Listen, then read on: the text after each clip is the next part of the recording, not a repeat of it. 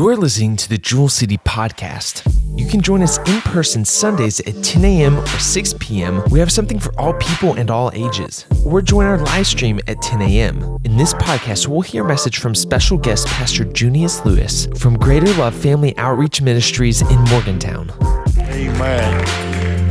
Well, I'm looking for my pastor friend. I'm right here behind you. Yes, you are, brother.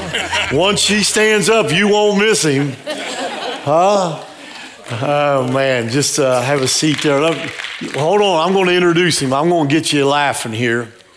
If you don't know anything about the NBA, this won't mean anything to you. But I had a lot on my mind this morning. I dedicated 11 babies, preached myself simple, and honored 46 veterans. And I turned and I went to talk about my friend coming tonight, and I had somebody grabbing my arm back here. And I introduced my friend. I said, Come back tonight because Julius Erving Oh, Lord. will be here tonight. And I never even knew what I said. Julius Erving is one of the greatest all time NBA greats that ever played the basketball, uh, the game of basketball. I didn't even know what I said. I'm sitting with my aunt this afternoon and I start getting these text messages, and then Carrie starts hounding me. She said, Boy, I'm jacked up. Just can't wait to listen to Dr. J tonight. So let me tell you something. Dr. J may have been known around the world, but this man is known in the city of heaven. He's my friend, pastor in Morgantown of a great church. Stand and make welcome my good friend, Junius Lewis. All right? Amen. Amen. Praise the Lord, everybody. Come on, Dr. J.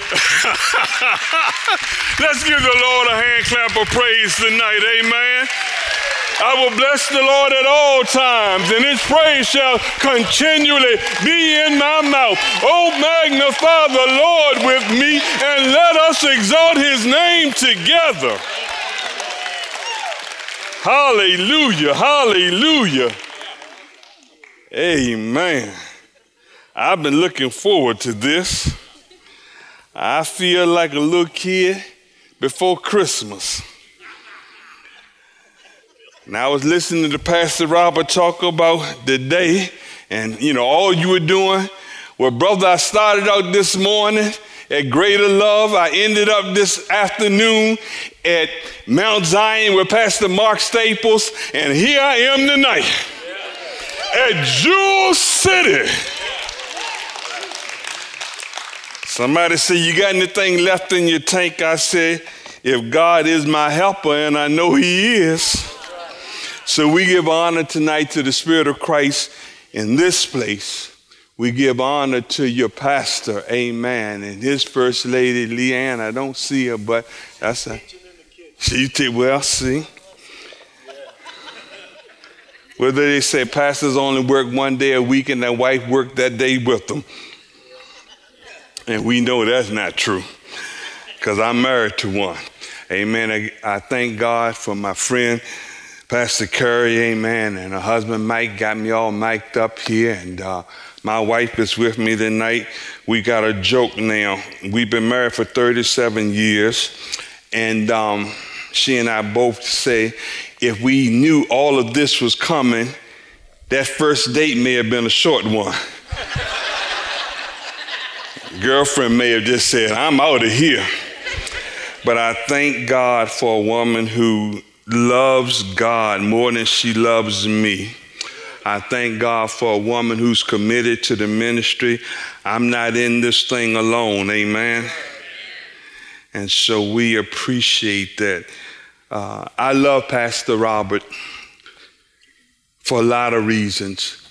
But I'll just get some of the preliminary things out of the way because when you come to a place for the first time, you know, everybody got to check y'all. I know what y'all doing. You're forming opinions, you're seeing what I got on, you're seeing what it smell like. I'm okay, it's all right. Not my first rodeo. But what I appreciate about Pastor Robert, I think there are two types of pastors. Somebody said, just two? You got the one who focuses only on the castle. And then you have one who focuses on the kingdom. I honor this man because he's a kingdom pastor. Come on, y'all. Yeah, don't leave me out here by myself. Jesus didn't say a whole lot about castles, but he did speak a whole lot about the kingdom of God being at hand. And myself and about eight other pastors were humbled about a month or so ago. Pastor Robert said, I just want y'all to come to my house. I just want to love on y'all. Just want to serve you.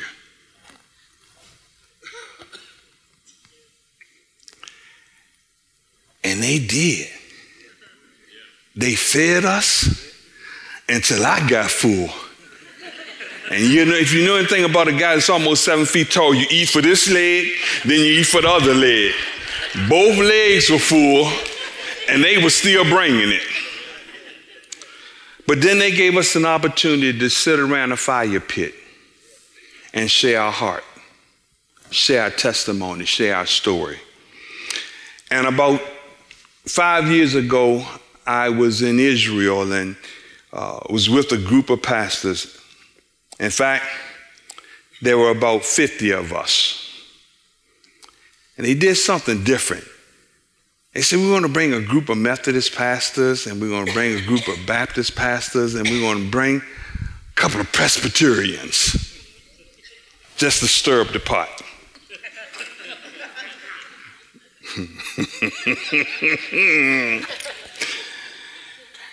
and while we were there, the gentleman who coordinated the trip, we were preparing to partake in the Lord's Supper.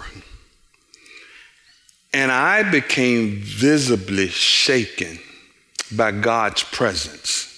Man, if you can't feel God in Israel, man, you check your pulse.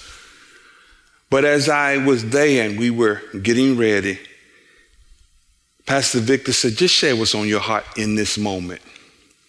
And I said, you know, when you look at where we are, and you look at the fact that they've got a wall that separates, you've got the Israelis and the Palestinians, and we got all of this turmoil. I said, I look to the day when the walls that divide us are knocked down, rather kicked down, and they become the table whereby we, as the body of Christ, can now have fellowship one with the other.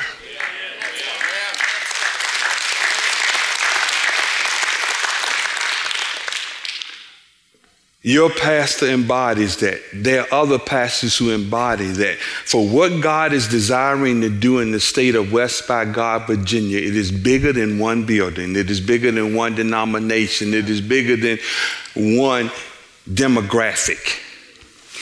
God is getting ready to blow the doors off of this state of West Virginia. You know, they always say that we are, oh, come on, you can give him some praise. How we were number one in everything bad. Well, I believe now that things are shifting. I think there's a change coming. And the intercessors, and the pastors, and the evangelists, and the prophets, and the apostles, the fivefold ministry is lining back up again. And we realize that one is not any bigger or better than the other. But we really are the body of Christ. And so I'm excited because when I walk in this place, I see vision. Because without a vision, the people perish, cast off restraint. And so I'm thankful because I know that expectancy is the breeding ground for the miraculous. You expected about anything tonight? Are you believing God for anything tonight? Do you have some family members that aren't walking in faith tonight? Do you know somebody who needs a fresh touch in their body tonight? Well, you're in the right place at the right time. And so, just for a little bit tonight, they didn't tell me how long I had to preach or, you know, so, you know, I mean, we'll be here till about 11 o'clock. and y'all say, You may be here at 11 o'clock. We're going home. But in the book of Acts, the fourth chapter, I just want to read a few verses. Acts 4, verse 13. Now, when they saw the boldness of Peter and John and perceived that they were uneducated and untrained men, they marveled. And they realized that they had been with Jesus. And seeing the man who had been healed standing with them, they could say nothing against it. Boy, isn't that good? But when they had commanded them to go aside out of the council, they conferred among themselves, saying, What shall we do to these men? For indeed, that a notable miracle has been done through them is evident to all who dwell in Jerusalem, and we cannot deny it. Hmm. But so that it spreads no further among the people, let us severely threaten them that from now on they speak to no man in this name. So they called them and commanded them not to speak at all, nor teach in the name of Jesus. Aren't you glad they didn't listen? But Peter and John answered and said to them, Whether it is right in the sight of God to listen to you more than to God, you judge. For we cannot but speak the things which we have seen and heard. And so when they had further threatened them, they let them go, finding no way of punishing them because of the people, since they all glorified God for what had been done. For the man was over 40 years old on whom this miracle of healing had been performed. And being let go, they went to their own companions and reported all that the chief priests and elders had said to them. So when they heard that, they raised our voice to God with one accord and said, Lord, you are God who made heaven and earth and the sea and all is in them, who by the mouth of your servant David have said, Why did the nations rage and the people plot vain things? The kings of the earth took their stand and the rulers were gathered together against the Lord and against his Christ. For truly against your holy servant Jesus, whom you anointed, both Herod and Pontius Pilate with the Gentiles and the people of Israel were gathered together. Hmm. To do whatever your hand and your purpose determined for to be done. Now, Lord, Look on thy threats and grant to your servants that with all boldness they may speak your word. Father, these lips are but clay. I have nothing unless you give it to me, but I'm asking tonight, just for this brief moment, you speak to the hearts of your people. In Jesus' precious name, amen. So much of what we see today as a people, people put a great emphasis on where you live, what you drive, where you go to school, all of those things. Jesus took 12 ordinary guys he called them from their professions. He called them from their occupation. He called them from being tax collectors, fishermen. And he simply said one thing come, follow me. And they left everything, left it all. And they followed Jesus. Have you ever just heard the Lord's voice and he said, I just want you to go? Genesis 12 talks about Abraham. He's told to leave his father's house and everything that is familiar and just walk. Most of us would have been like, well, where am I walking to? When my grandson was about seven, we were in Muriel's and we were walking into the restaurant and he grabbed my hand. And he didn't care where we were going, just as long as he had his granddaddy's hand. Oh, Father, oh, ho, ho, this is good. Sometimes you just need to say, Take my hand, Lord. Walk with me. The old saints used to say, Walk with me, Jesus. Walk with me while I'm on this pilgrim's journey. I want Jesus to walk with me. See, we often think we need a title, we need a degree from an Ivy League school. All you really need is a degree in neology. Not theology. Because some of the most, well, at one time they were the leading schools of theology in this country. They've drunk the Kool Aid. And now they're saying, well, you don't need all this in those 66 books. They're teaching that the wisdom of man is better than the wisdom of God. They're teaching these young men and women, well, you don't really need all of that. Jesus didn't really say that. He didn't really do those miracles. He didn't really part the Red Sea. Well, the devil is a liar. Because if it's in here, I believe it, amen. If God said it, I believe it, and that settles it. You can believe whatever you want to believe, but I believe the B I B L E is still the book for me. Hmm. What are we going to do with these guys?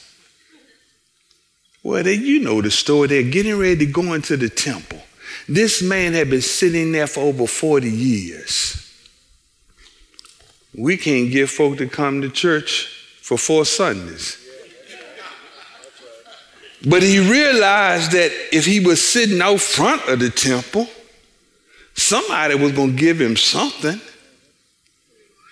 And we've got a society today where people are expecting a hand out, but what we need to be giving them is a hand up.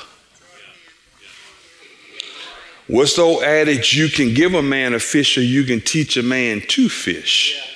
I don't know about you, but I think every man needs to have a little money in his pocket. I feel good when I have money in my pocket.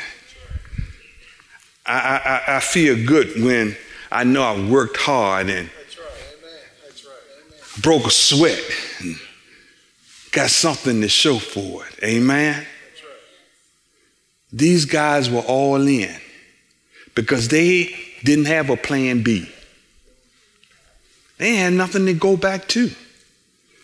And I don't care how long you've walked with the Lord, there will come a season where God will raise the stakes. Well, you passed the first test. You know, follow me. Okay, that's good.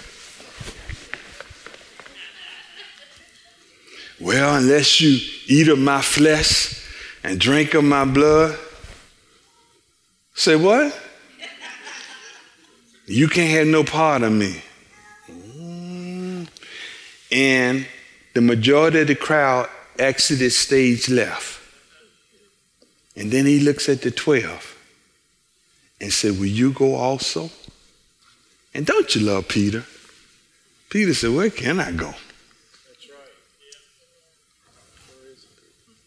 I don't have anywhere else to go. Because you have the keys to eternal life.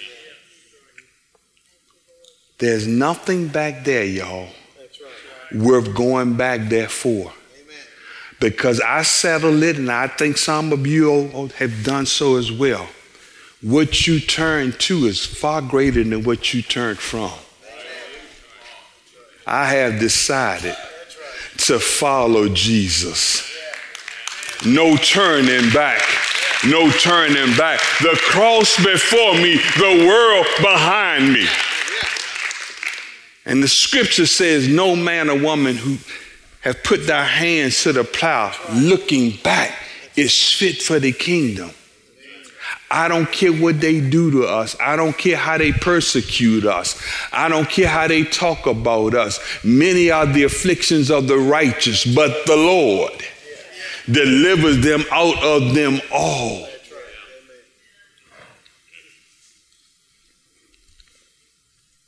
The disciples knew that God, Jesus, was preparing them for something great. Because he was trying to grow them up. You talk about Dr. J. In basketball, football, they tell young men, we gotta, we gotta grow you up. Because you can't be that little young freshman. At some point, you gotta be a person that we can count on. You got to be somebody who can run the offense. You got to be someone who won't crack under pressure.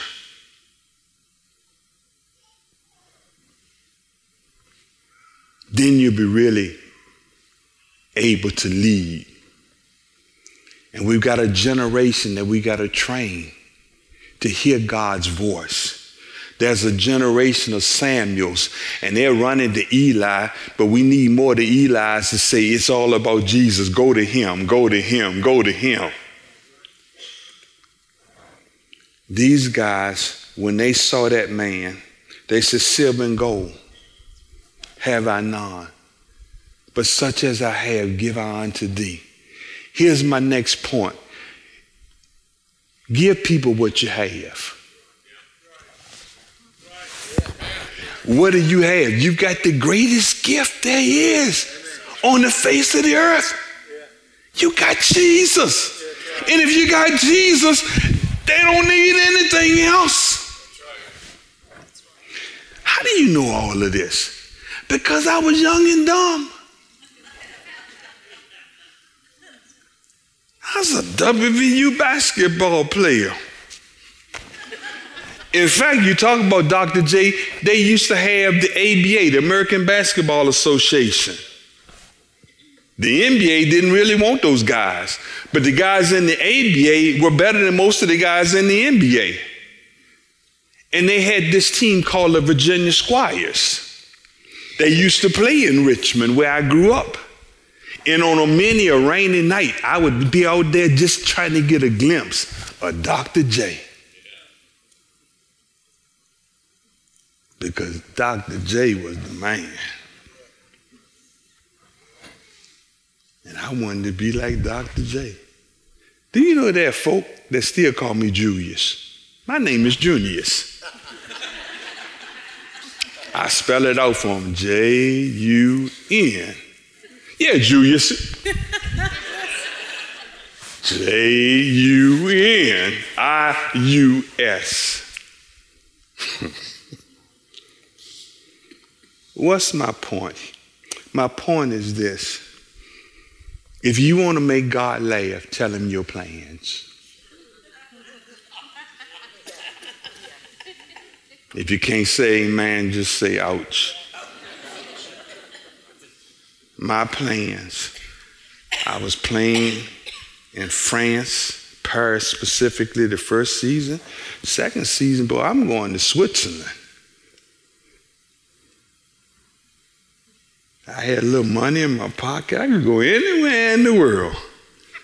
And then one morning around 4:30 in the morning, I look in the mirror and I say, for all that you have, you're real miserable. Because we are all men most miserable without Jesus Christ. Some of you out there tonight, you can have a whole bunch of stuff, but it doesn't mean a hill of beans. You can have five degrees. They can call you doctor. But if you don't have Jesus, you don't have anything. And I came back that summer, God had a plan. I think there's something in the book of Jeremiah, the 29th chapter, about plans. And I was broke. Not financially broke. I was broke spiritually. I was broke physically. In fact, I was on crutches. I had never been really hurt in my life. Always had good knees. I was flexible. I was teasing this Sunday. I said, I can still touch my toes. And they were looking like some of y'all. You can't do that. Well, I can still touch my toes.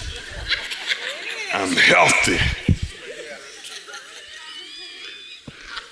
But I ran into a situation where they were telling me, we got to do surgery on you. And my first couple of Sundays, I was on crutches and I'm hopping in the church. And as I got to the back door, there was a lady standing by the back door. She said, God's going to heal you. I was a good Baptist boy. I didn't know anything about divine healing, but I was taught to be respectful. So I said, Yes, ma'am, thank you. That was on Sunday. The following Monday, I go to see the team surgeon.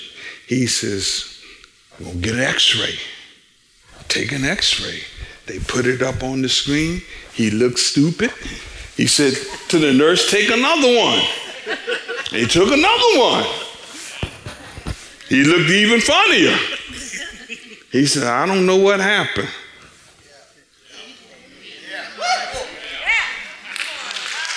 He touched me. Oh, he touched me.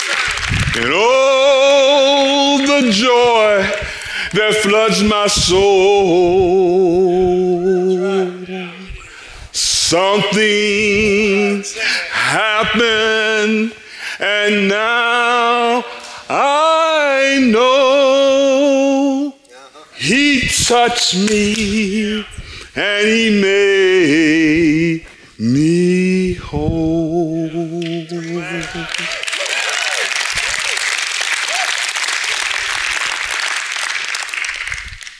I couldn't wait to go to church the next Sunday. I feel like running, skipping, praising the Lord for what He's done for me. He died to set me free. I feel like running, skipping, praising His name for what He's done for me. Now God's really got my attention. You hear me physically, you save my soul, yeah. and now you've given me a purpose for living. Amen. Basketball is no longer important. In fact, I took a two year sabbatical. I didn't watch a game, I didn't play a game, but I did study to show myself approved unto God, a workman that needed not to be ashamed, rightly dividing the word of truth. Oh God, you got me now. All of me. You know, sometimes we give God a part of us. But man, I was all in. And then the next Sunday, worship is going on. It's real good like it is here. I know this woman and this worship team, they know how to get it done. But all of a sudden, I'm standing there with my hands lifted to heaven, and I just started to rock. My friend Norma Cousins was behind me. She said, Timber!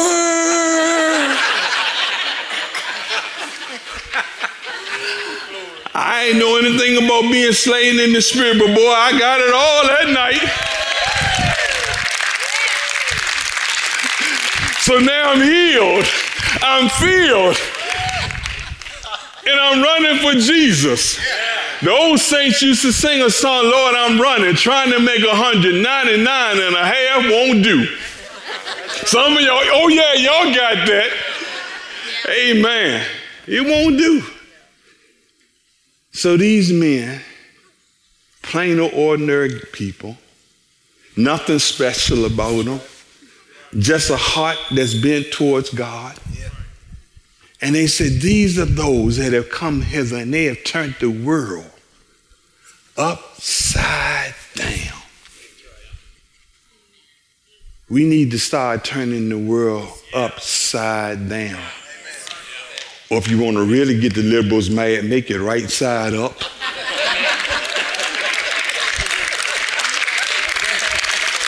For I'm not ashamed of the gospel of Jesus Christ. Anybody out there with me? Because there's still power in the blood. And he can save anybody. Even six feet 11 skinny kids from Richmond, Virginia. And you know the blessing? God is a relational God. This morning at our service, I've got a good family. They love me. They're Italian. I'm African American. But at the age of 17, Pastor Robert, they invited me to the house for dinner. And they said dinner's at 6:30 every night. Oh, and by the way, here's the key to our house. We've known each other for 48 years. Now they're Catholic. I'm a, I forgot what I am now. I'm a Baptist Methodist Pentecostal. One of them Pentecostals. No, I'm just a child of God. That's all. I'm just a child of God. Amen. But they were like, man, that was good. We ready to come on from the Catholic Church and come on over. I said, come over here. The table is spread. And the feast of the Lord is going on. Amen. Time to knock down the walls. It's time to say, come on. I can remember being a little boy and I'd hear the saints singing, Can't you hear the Spirit say, Make a change? Can't you hear the Spirit say, Make a change? Make a change, make a change tonight. Somebody make a change, make a change today. If I were you, I'd make that change. Jesus said, Behold, I stand at the door and knock. That man for 40 years, he was outside looking in. I've always wondered why nobody didn't just pick him up and take him in. But when, think about it, they gave him stuff.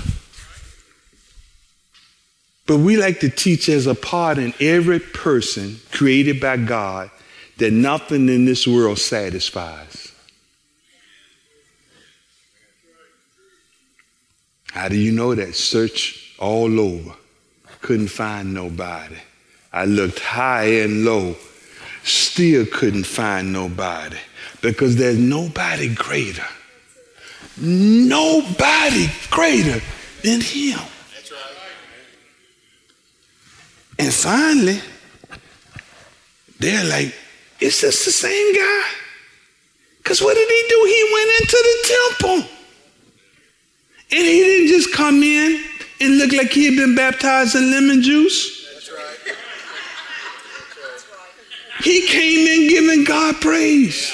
Yeah. Yeah. Here's my next point praise is the necessary response to the faithfulness of God. I'll let you borrow that one. Praise is the necessary response.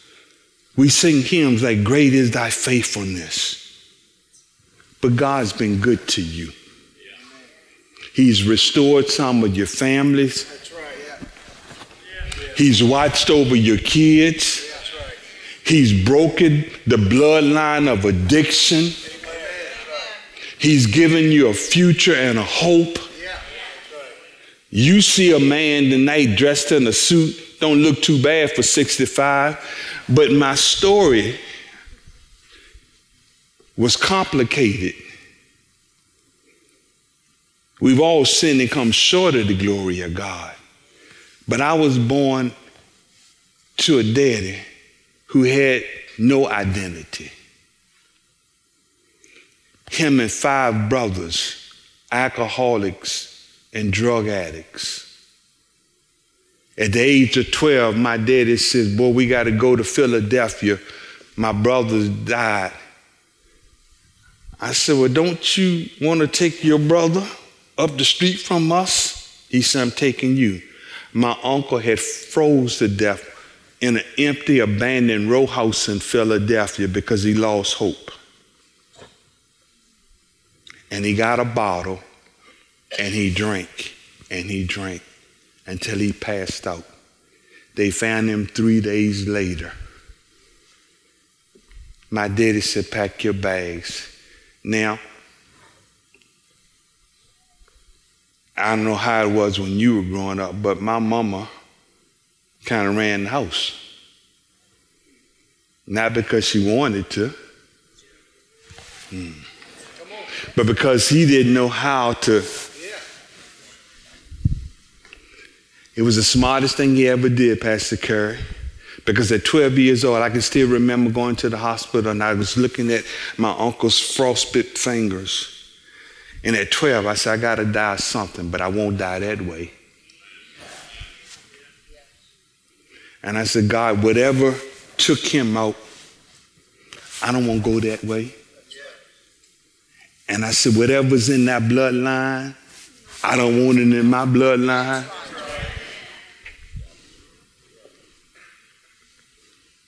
And God honored that prayer. I've been serving Jesus now for over 38 years or better.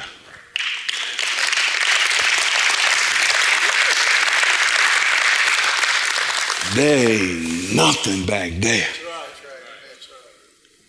But I'm looking unto Jesus, the author and the finisher of my faith. Well, I tell you what happened. I got saved and got filled, and I told my dad he was sitting at the kitchen table one day. I said, Dad, if you don't get right with Jesus, you're going to bust hell wide open. Not the most effective way to witness, but. Uh,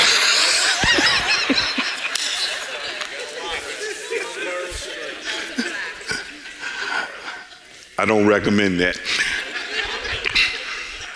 But it would be about two years later, I'd be back at home visiting. He was sitting at the kitchen table. He said, Boy, you really have changed. I said, Dad, I just want you to make Jesus the Lord of your life. Well, the effectual, fervent prayers of a righteous man and woman availeth much. My mother and I covenant to pray for him. Sometimes we forget that love wins. Love wins. My daddy got saved. Pastor Backus, the pastor of our church, came to our house, baptized him in the house. My uncle, who lived up the street from us, got saved. All it takes is one witness. Is there one? I got a lot of lights. Is there one out there that doesn't mind sharing your testimony, telling your story? You don't need anything other than your testimony. A wise bishop once told me testimonies come from testimony. Everybody wants a testimony, they don't want the test. But I'm thankful tonight for every test. I'm thankful because in every situation, God's been faithful. That's right. He's been faithful to you. And he's not through.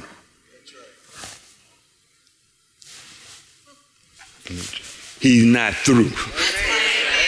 I'm just seeing if you got a pulse. I know that I was late but he's not through.